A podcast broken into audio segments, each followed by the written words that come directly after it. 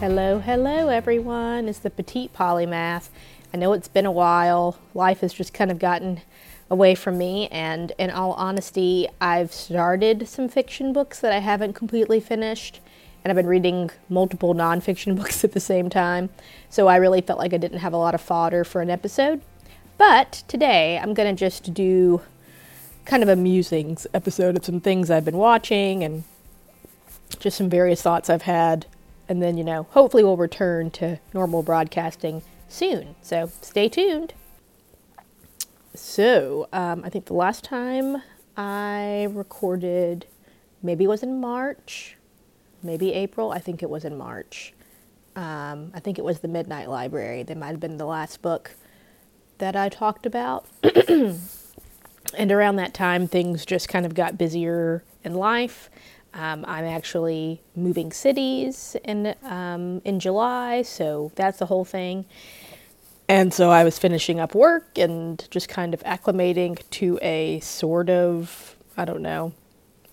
I don't even know what we call this time. Post pandemic seems a little bit too optimistic, um, but I guess just kind of a new ish normal um, since the vaccine's taken off and um, places besides the United States South have opened up. Um, so, yeah, so trying to just kind of regain balance. You know, I think pre pandemic, a lot of us ran on empty, and I'm just trying to take the lessons I learned um, during COVID into the time after that and not let myself get to that frenetic pace again. So, things I've been reading. Um, I actually am currently in the midst of, well, I just read The Drunken Botanist, which I loved. It really isn't a book as much as just a um, informational text about all the botanicals used in drink of all sorts, alcoholic and non. Uh, and it's in alphabetical order. And I, I think, actually, it might just be divided by fruit, tree, nut, etc. But it's really fun if you're like kind of a drink geek, which which I definitely am. I really enjoyed reading it. and it's just a great resource in the future because they even have recipes um, in it as well. And then I am reading um, Working the Roots, which is an anthology or collection of um, kind of um, musings of um, Black American healers, um, kind of th- particularly throughout the South. Um, I finished my herbalism class uh, in May, which was a lovely, lovely use of pandemic quietness. And I'm super excited about how to implement that in my life from this point on. And so I've been reading all the books I can on, on plants and herbs and herbalist and uh, all sorts of things. Randomly reading a book on gem folklore. Don't ask me why. Um, that's a whole other story. And then I actually, something I did finish was um, Carlo Rovelli's Seven Brief Lessons on Physics, which I highly recommend, and it's a short um, book.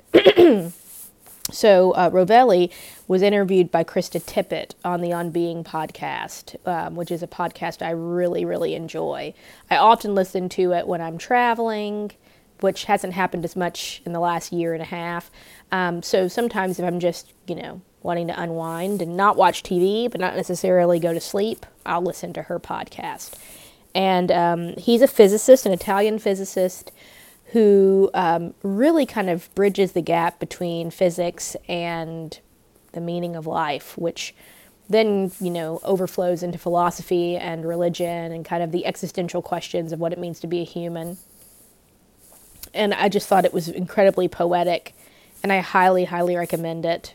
Um, I mean, it's not even 200 pages, uh, and yet, actually, it's not even 100 pages um, but you could go back and read a lesson and just kind of sit there with the thought um, for some time. So, something that I say you should check out. So I have been watching a few things. I'm super excited for Lupin, the second episode, the second season of that to be coming out in a couple weeks.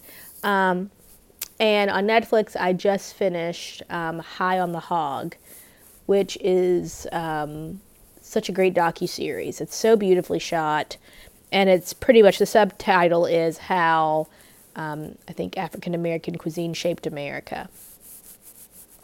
It is beautiful. I got a little weepy with every episode, and it starts in um, on the western coast of Africa in Benin, and goes full circle to Texas, and pretty much just kind of, I guess it wouldn't be full circle.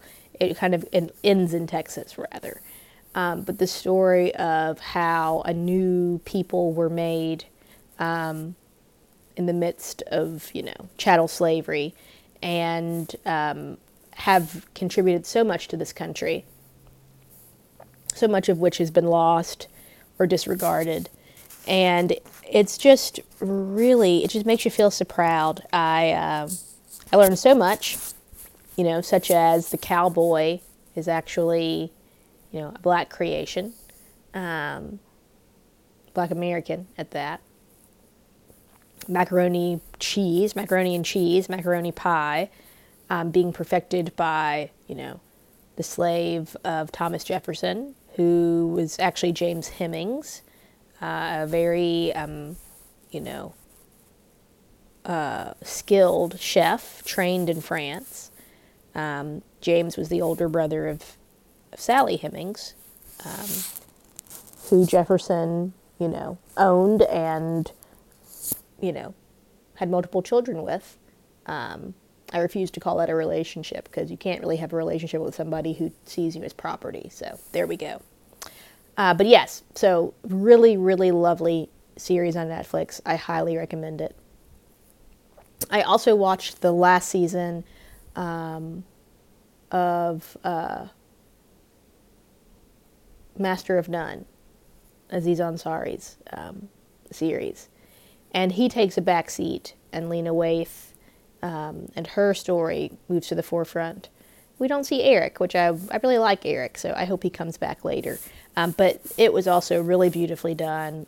Many hat tips to classical film um, with the ways that they shot things and the music and some of the the ways that people were kind of um, I don't know the fancy term, but how people were placed in the scene um, and uh, and yeah, it was it was definitely a journey that was enjoyable to to watch.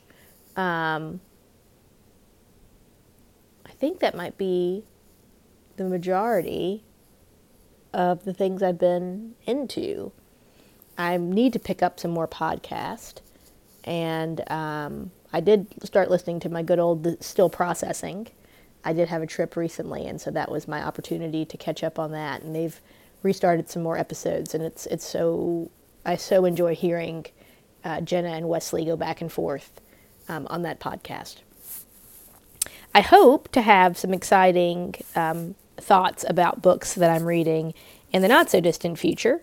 Um, once life has kind of gotten a little bit more into a rhythm. So we'll see how that goes. But I mainly just wanted to say hello, let you know I'm still around, and that I don't plan on dropping this. Um, it's just that, you know, life has a way. So until next time, everyone.